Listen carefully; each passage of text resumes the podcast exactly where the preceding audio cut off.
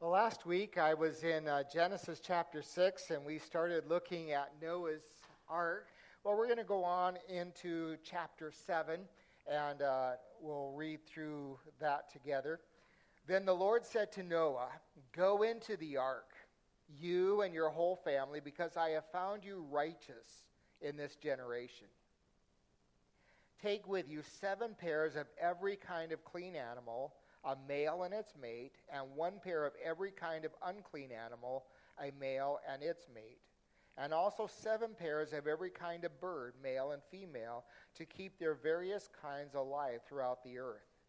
Seven days from now, I will send rain on the earth for forty days and forty nights, and I will wipe from the face of the earth every living creature I have made. And Noah did all that the Lord commanded him.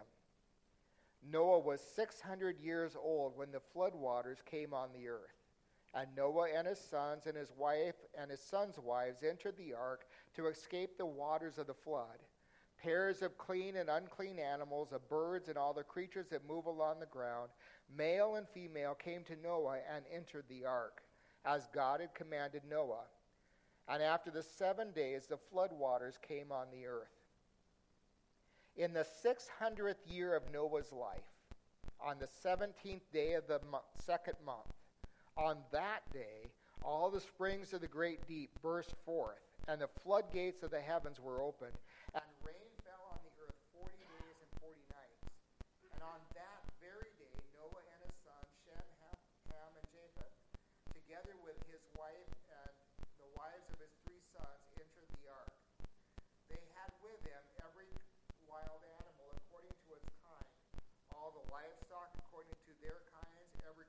that moves along the ground according to its kind, and every bird according to its kind, everything with wings, pairs of all creatures that have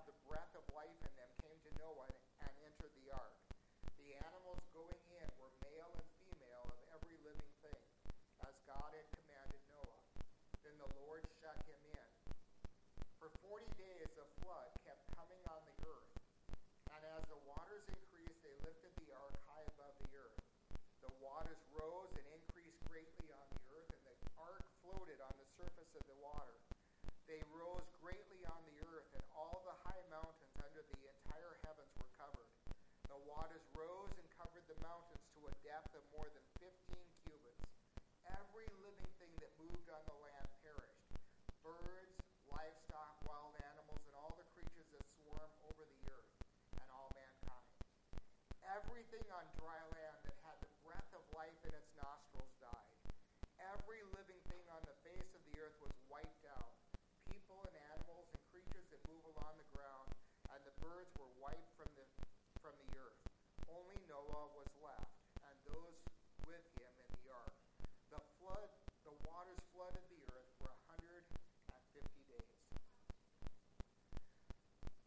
While our NIV Bibles um, start with the instructions to Noah go into the ark, the Hebrew is quite different there. The original text, it says, Come into the ark. Come. And the implication there is that God was inside the ark and he was inviting Noah and his family and all the animals to join him.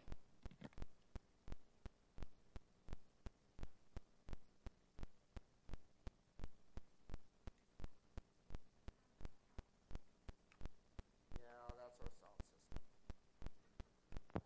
It's my heartbeat.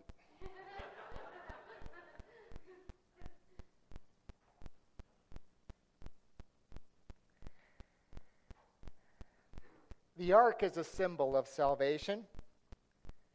And, and, as God was in the ark and he was calling Noah and his family and all the animals into the ark, um, God is wanting to say to each one of us, He's calling us in. He's calling us into Him.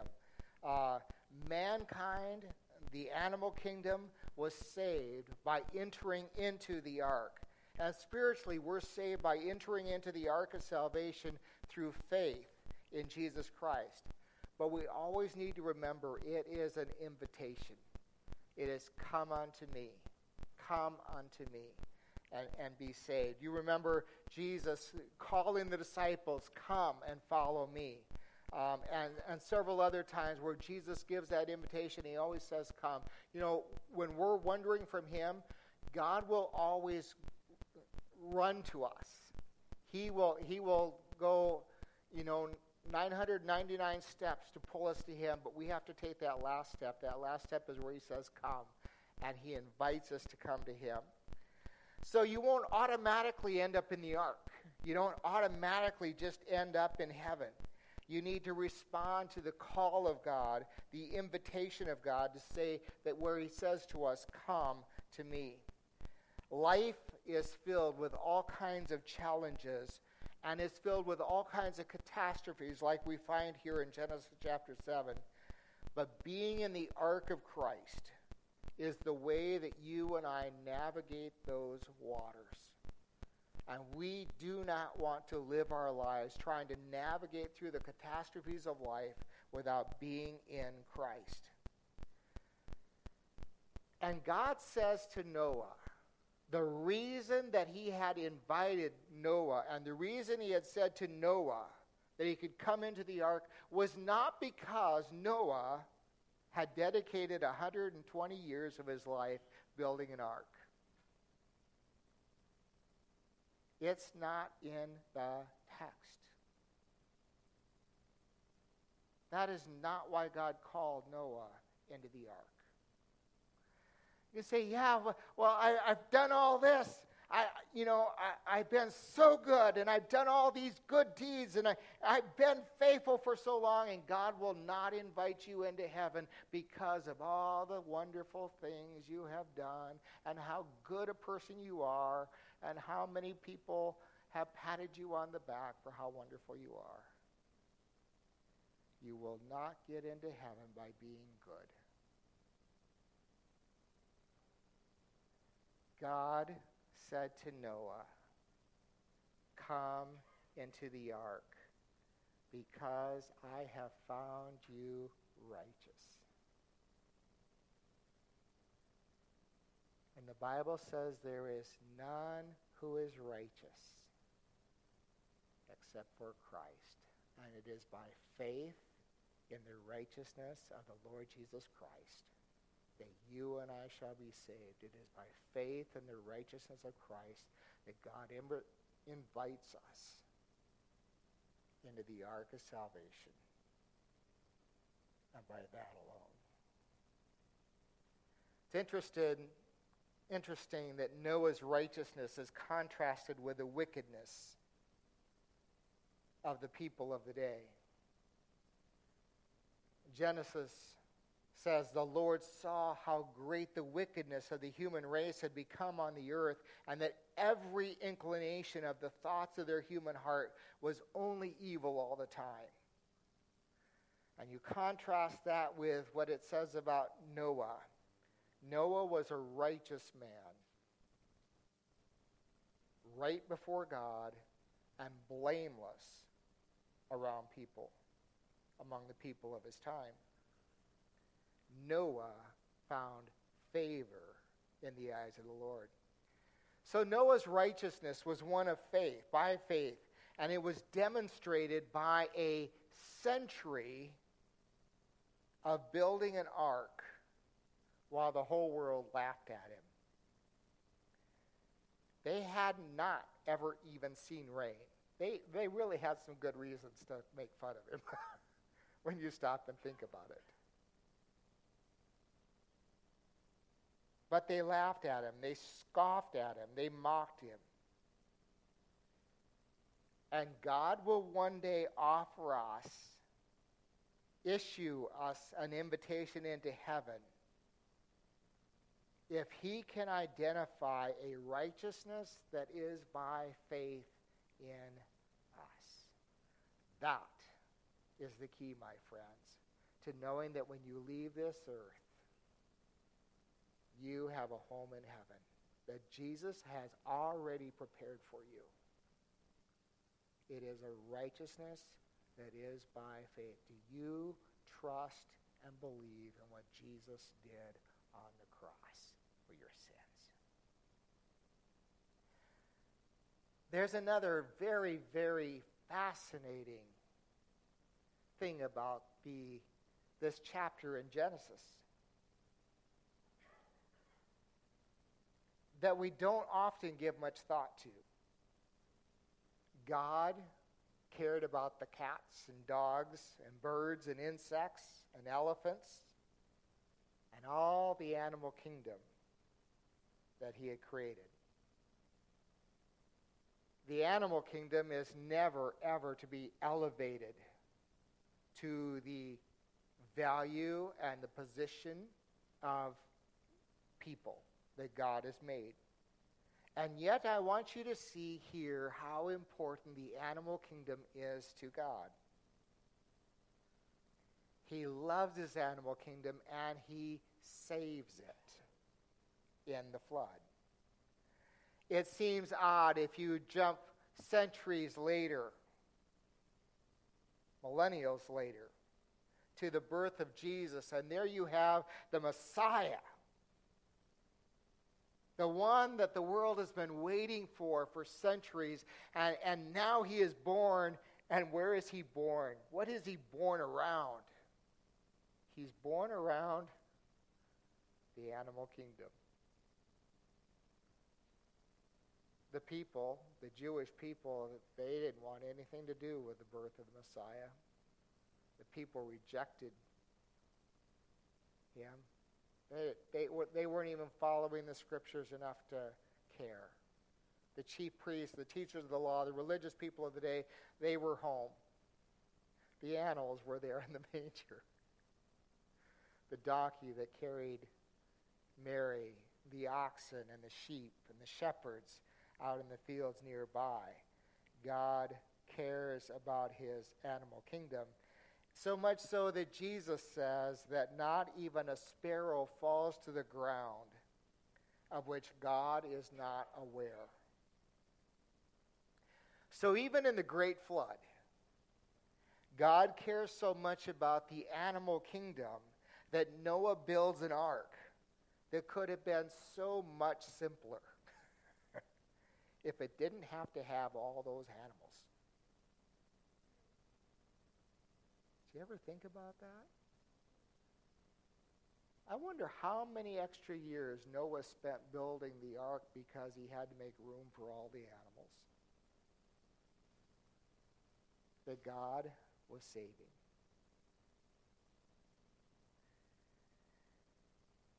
The other thing is in this Genesis account, before there is any distinction. The law has not been given by Moses. Moses hasn't been born yet. Before there's any distinction between clean and unclean animals, nothing has ever been said about this before. But here in Noah's ark and this whole episode, you have a distinction between clean animals and unclean animals. In the New Testament, we know that there is no clean and unclean animals, that God has made all of them clean for us. But in the Old Testament, there were definitely unclean animals, and there were definitely clean animals. And seven pairs of clean animals were brought in, so there would be plenty of animals for the sacrifice when Noah uh, made an altar to the Lord after the flood was over. But there was only one pair of unclean animals that came on the ark. So God makes that distinction already um, between those animals here on the ark.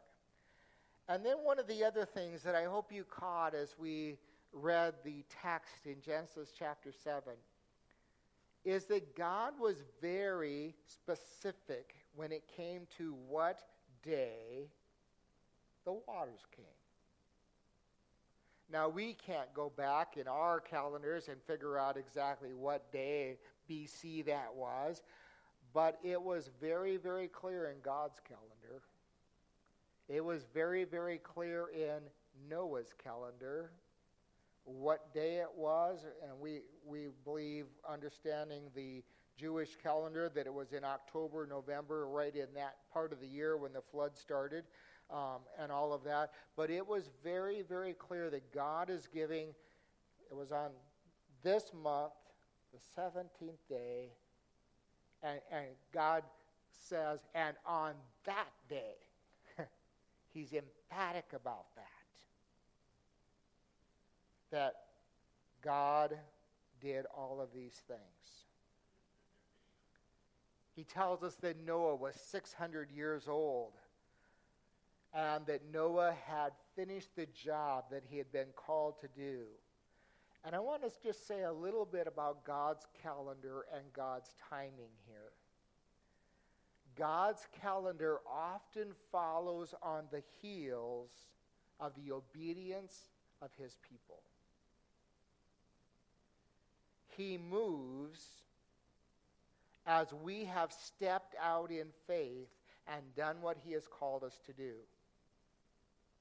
In other words, if it had taken Noah another 20 years to finish building the ark, I suspect that God would have waited those 20 years before the rains came. And if Noah had done it in five years less, God would have been ready for the flood right at that point. So God's calendar often is responsive to our activity and to how we respond in faith to what He has called us to do when we step out and walk hand in hand with what God wants us to do. And then we are told in this text that we that there are cataclysmic events that occur for the very first time in human history. The fountains burst forth the earth burst, it seems, like popcorn kernels being popped. that little tiny seed, mushrooms.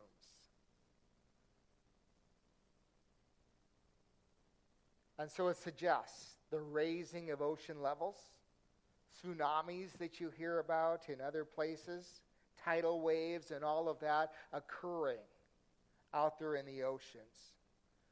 Not only that, but the heavens dump rain. And that is the first time that has ever happened. God had watered the earth from the fountains and the springs on the earth before that. But now, for the first time, the heavens open up and dump rain for 40 days and 40 nights. And they question, okay, how, how could that be? Well, uh, in places like Saturn, there was a frozen uh, surrounding a frozen mass of water around Saturn, and, and they believe that that was probably true around the Earth also before the flood, and that uh, that started to melt, and that caused all that water just to come day and night. Whether that was true or not, I believe that God's able to bring 40 days of. Uh, he's been pretty faithful about keeping us under snow the last month. So I, I think God is more than capable of doing 40 days of rain um, 40 days and nights of rain. So, but that would account uh, for the uh, thousands and even millions of great mammoths and animals that are embedded in ice in, in the um, Arctic regions. Uh, some of those animals today that just still have uh, pieces of grass uh, still in their mouths as they're, they're down there in the formations of the ice. And then we are told in this passage that God brought the animals to Noah and that God closed the doors. I, I mentioned last week that, you know, the first time God says, and, you are to bring all these animals to the ark, and, and that would have just scared me. Like, how, how in the world going to do that? And then God later tells him, no, I'll bring them in. And God brought all those animals, and they just walked on the ark. Uh, and again, you know, if you've ever helped load cattle into a cattle trailer or anything else, and, and you use all kinds of threats and beatings and whatever else, and incentives for them to go in, they don't often like to climb a ramp and go into, uh, you know, a trailer.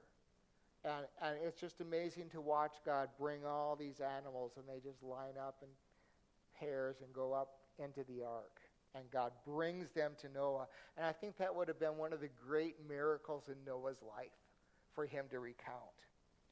And then the fact that God closed the door. It is never us. We never close the door. Um, but God, there is coming a day when God will close the door on the opportunity of salvation. And you and I need to be aware that that day, someday, that door will be shut.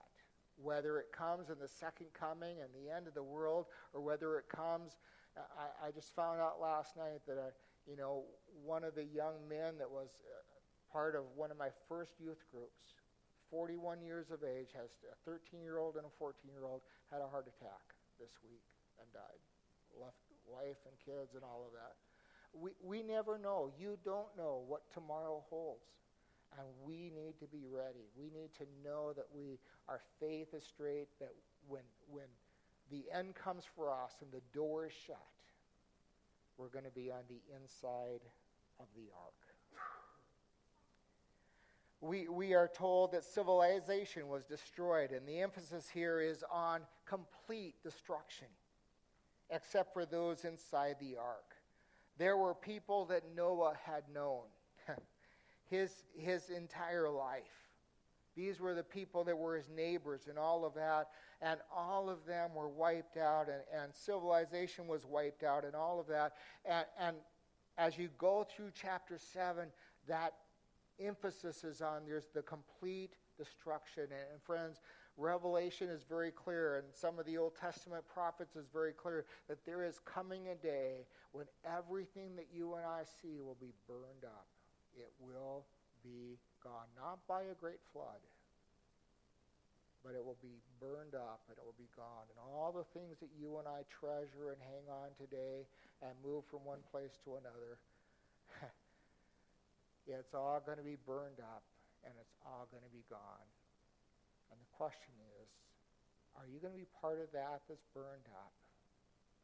Or are you going to be in the ark? Are you going to know God and be with him forever? One day God will close the ark.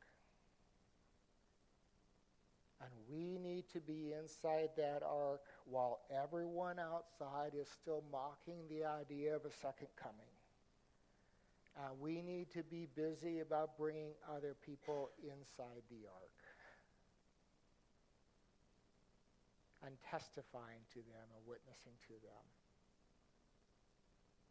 The people that we know and the people that we love and people that are our neighbors.